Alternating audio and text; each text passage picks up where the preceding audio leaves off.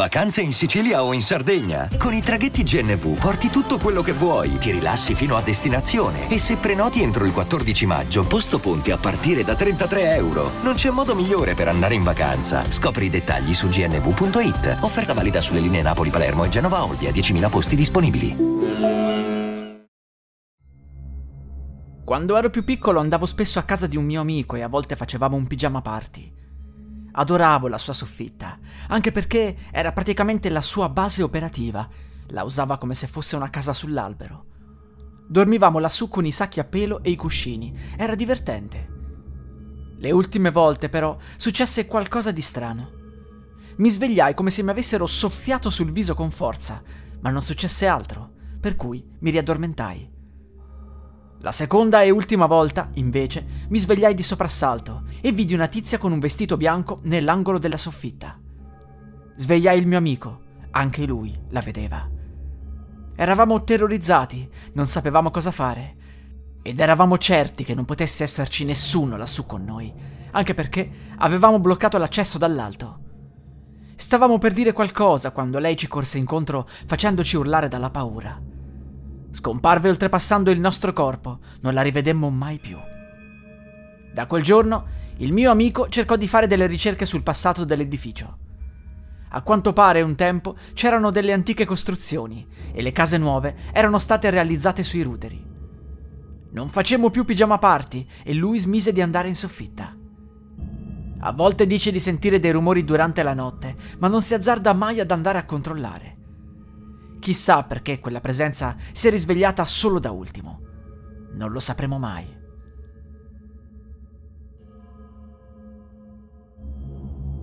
Un anno fa provai ad eseguire il rituale della soffitta. Ero stupido, ingenuo. Lo volevo fare più che altro per registrare un video da postare sui social network. Eseguii le istruzioni alla perfezione. Era molto tardi e in casa ero da solo. Ero in soffitta che stavo pronunciando le parole quando sentii una strana e bruttissima sensazione. Avete presente quel presentimento molto forte che vi assale e che vi avverte di fermarvi? Bene, io l'ho ignorato. Terminato il rituale di invocazione, sentii un gran fracasso sulle scale di metallo. Mi voltai e vidi qualcosa che mi paralizzò dalla paura. Le scalette si ritrassero di colpo fino a chiudere la botola, come se dal basso una forza sovraumana avesse spinto il tutto. Mi girai intorno più volte, poi corsi alle scalette e tentai di aprire la botola. Non lo avevo mai fatto da sopra, anche perché era da sotto che si apriva e si chiudeva. Non c'era modo di uscire, ero chiuso lassù. Furono le ore più brutte della mia vita.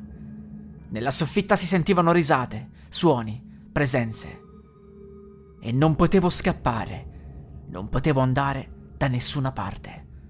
Ero bloccato lì con loro. Mi inginocchiai e implorai l'aiuto di Dio, ma nessuno venne a salvarmi. Furono ore e ore di tormento. Non potevo nemmeno chiamare aiuto perché avevo lasciato il cellulare di sotto. Urlai più volte, ma nessuno poteva sentirmi. Tutto si calmò all'alba. Fino a quel momento il mio cuore aveva battuto all'impazzata. Non so nemmeno come un essere umano possa resistere così a lungo senza morire per lo spavento, ma vi assicuro che non mi calmai nemmeno per un secondo, fino a che non sentii il canto del gallo provenire dai campi. Attesi impazientemente alcune ore fino al rientro dei miei, che avevano dormito fuori casa per quella notte. Urlai aiuto, loro mi aprirono la botola e mi fecero scendere. Non credettero a nulla di quello che raccontai, ma non si spiegarono come avessi fatto a chiudermi da solo. Di sicuro non riproverò mai più un rituale. Avete mai sentito degli strani rumori in soffitta? Soprattutto nelle vecchie case ricche di storia. Tutti pensano che siano i topi, in realtà sono le anime intrappolate. Quando moriamo, la nostra anima si distacca dal corpo e vola verso l'alto. Può passare attraverso le pareti, attraverso il soffitto, ma alcuni tetti sono così particolari che non permettono il passaggio delle anime, costringendole a rimanere nell'ultima stanza prima del tetto, la soffitta. Il primo impatto è così violento che chi è morto non se ne rende conto e pensa di essersi risvegliato da un brutto sogno. Nella sua testa confusa è imprigionato da qualche parte, non può riconoscere il luogo, poiché la visione è distorta. Di notte, soprattutto con la luna piena, la barriera fra il nostro e il loro mondo si assottiglia, permettendoci anche di sentirli urlare. Non è consigliato in questi casi andare in soffitta, poiché è alto il rischio di avere un'interazione paranormale. Se la presenza vede un altro essere umano, diventerà ancora più aggressiva, scambiandoci per il rapitore. Qualcuno è stato addirittura scaraventato giù dalle scale e ha perso la vita, finendo per rimanere intrappolato egli stesso nella sua soffitta.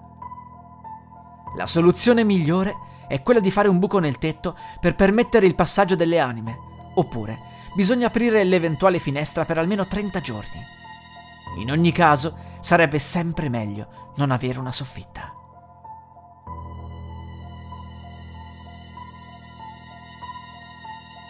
La musica utilizzata è in Creative Commons by Attribution dell'artista Miyu, musica dal sito thedarkpiano.com.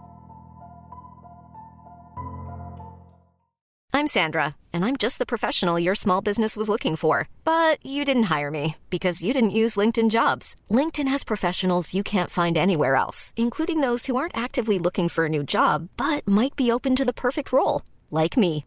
In a given month, over 70% of LinkedIn users don't visit other leading job sites. So if you're not looking on LinkedIn, you'll miss out on great candidates like Sandra. Start hiring professionals like a professional. Post your free job on linkedin.com/people today.